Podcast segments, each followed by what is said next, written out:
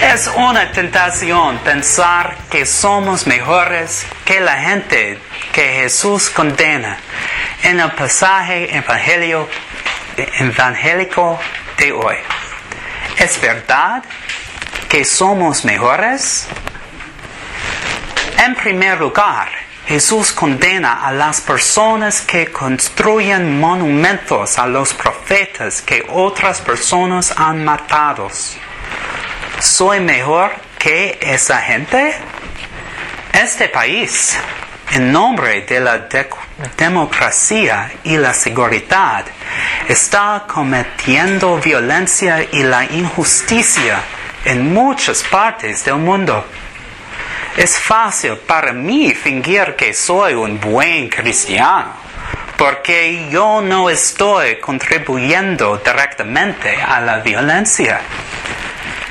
En realidad, me siento responsable para dar la luz a ciertos problemas en nuestra sociedad.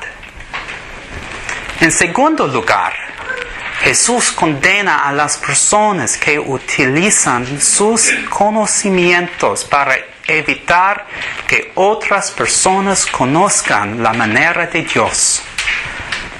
Cuando la gente me pregunta acerca de la Biblia, ¿cómo reacciono? ¿Le invito a una relación más profunda con Dios? ¿O les dejo saber que el estudio de la escritura se debe dejar a los teólogos profesionales? Es un desafío Jesús condena las acciones que en la superficie parecen ser justos. Jesús nos hace responsables de los pecados cometidos por otros en nuestra comunidad, incluso si no hemos cometido el pecado nosotros mismos. ¿Compartimos nuestro conocimiento de Dios con los demás? O usamos ese conocimiento para distinguirnos de los demás.